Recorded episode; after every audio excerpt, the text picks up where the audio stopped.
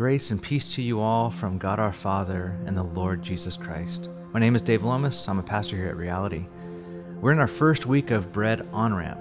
Each week, for the first week of each month, we'll be helping you begin to engage our scripture practice that we call BREAD, which is an acronym, which is our take on the ancient spiritual practice called Lectio Divina. We humans learn best by mimicking and watching others. It's just one thing I've learned as a young parent, which is also one reason why Jesus became flesh to show us the way to live in union with God and dependence on His Spirit. This is why we have these on ramps. We want to lead and model the way we practice this ancient spiritual discipline so that you too can learn and begin to practice it for yourself. You can pick up a bread card on Sunday at church or download a digital version at realitysf.com/bread. You'll need your Bible, a journal, and a pen. For me, I often light a candle to be aware of the presence of Christ, the light of the world. I try to wake up early, a little early, to be alone. But however you practice, it's important to be in a place you can really listen to God. Feel free to pause this podcast anytime you need more time to journal or to be still. Today's bread reading, bread stands for be still, read, encounter, apply, and devote. We'll get into that in a second. Our reading today is from Luke chapter 1. So let's begin by being still. Take a moment to quiet your heart and your mind, to be open prayerfully to God's presence with us. Take a few deep breaths. Open your hands to God. Open your mind to God. And say something like, I want to be present to you, God, who is always present with me.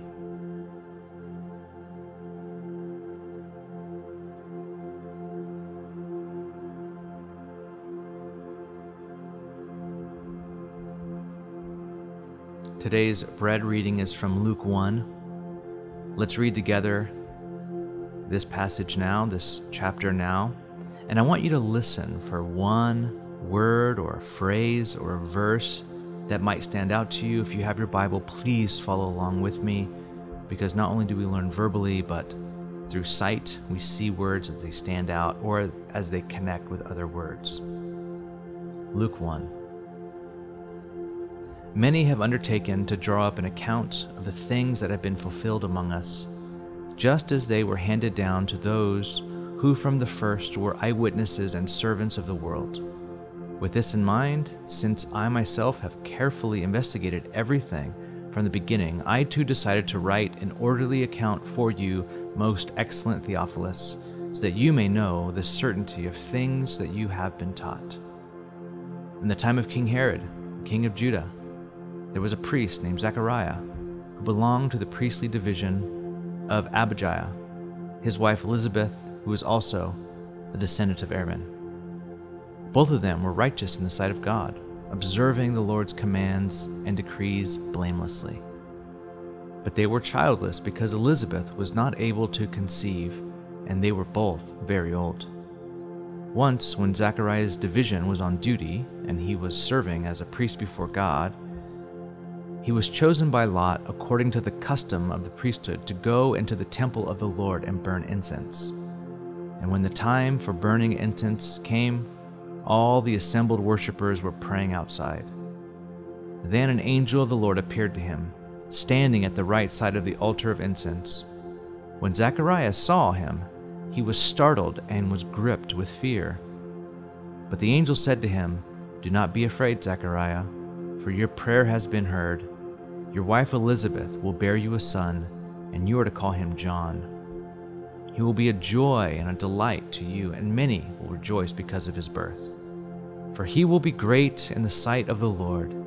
He is never to take wine or other fermented drink, and he will be filled with the Holy Spirit even before he is born.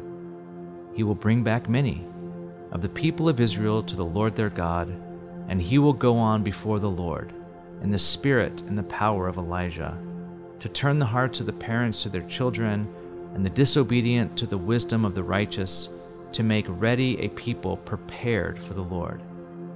Zechariah asked the angel, How can I be sure of this? I am an old man, and my wife is well along in years. The angel said to him, I am Gabriel. I stand in the presence of God, and I have been sent to speak to you and to tell you this good news. And now you will be silent and not be able to speak until the day this happens, because you did not believe my words, which will come true at their appointed time.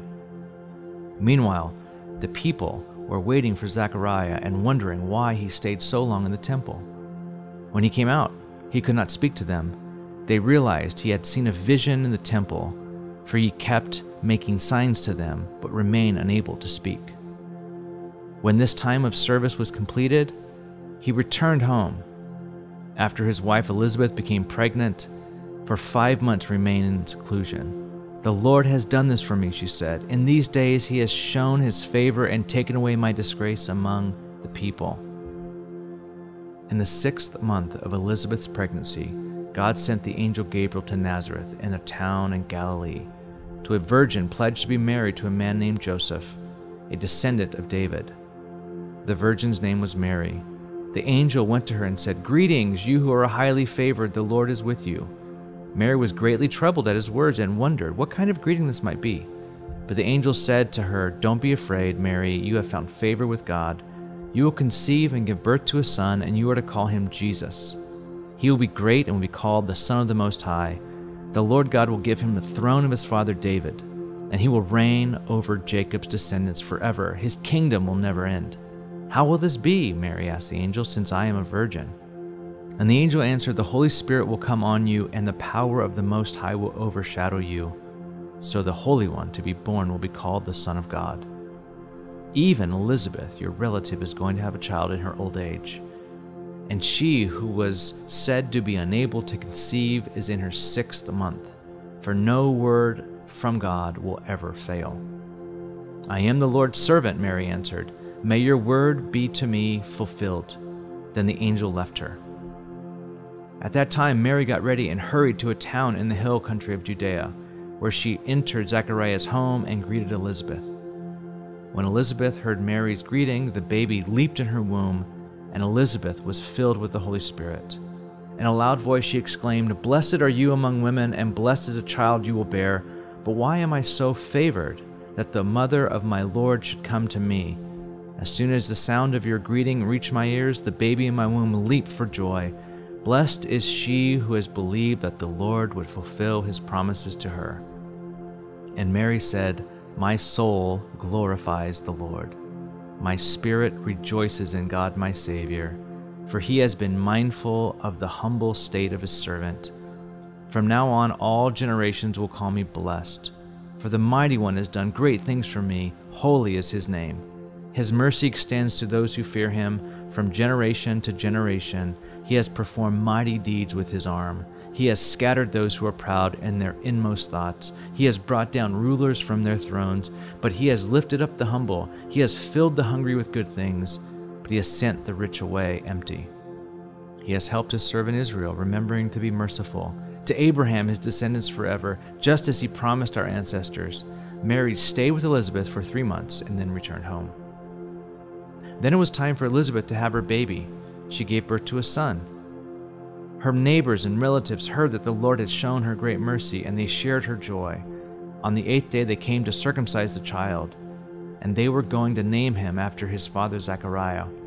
But his mother spoke up and said, No, he is to be called John.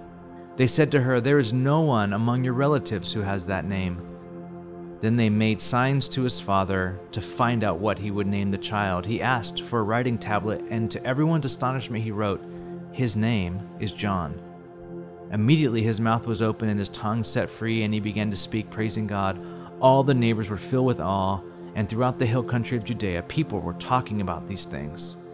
Everyone who heard this wondered about it, asking, What then is this child going to be? For the Lord's hand is with him. His father Zechariah was filled with the Holy Spirit and prophesied Praise be to the Lord, the God of Israel, because he has come to his people and redeemed them. He has raised up a horn of salvation for us in the house of his servant David, as he said through his holy prophets long ago salvation from our enemies and from the hand of all who hate us, to show mercy to our ancestors and to remember his holy covenant, the oath he swore to our father Abraham, to rescue us from the hand of our enemies, to enable us to serve him without fear, in holiness and righteousness before him all our days. And you, my child, will be called a prophet of the Most High.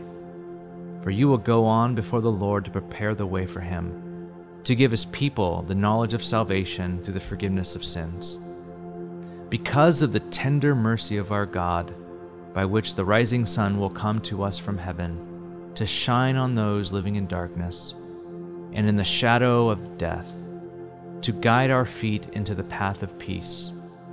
And the child grew and became strong in spirit, and he lived in the wilderness until he appeared publicly to Israel.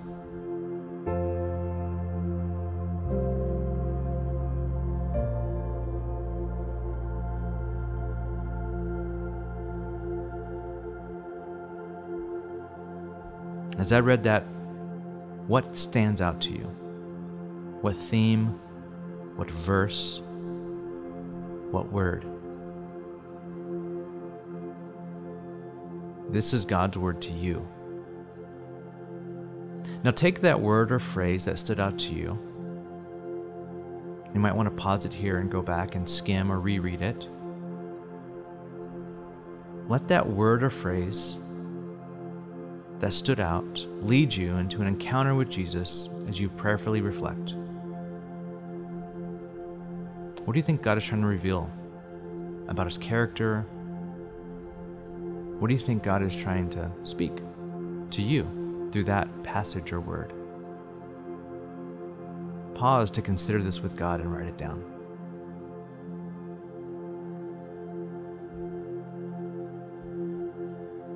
Now let's turn our focus outward to apply this, to apply this scripture or word or phrase to our life.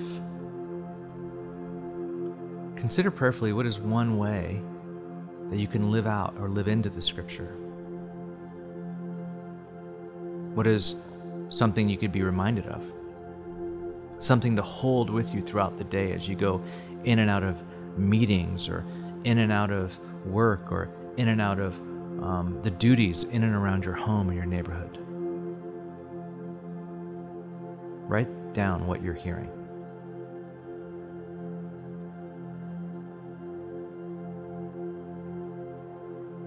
And finally, let's take this final pause to devote ourselves to God. Just to be with God, to be open to God. Say something like, Lord, I'm open to you today. Thank you for speaking to me. Thank you for revealing some part of your character and the scriptures to me. Just practice your union with God right now as you devote yourself to Him.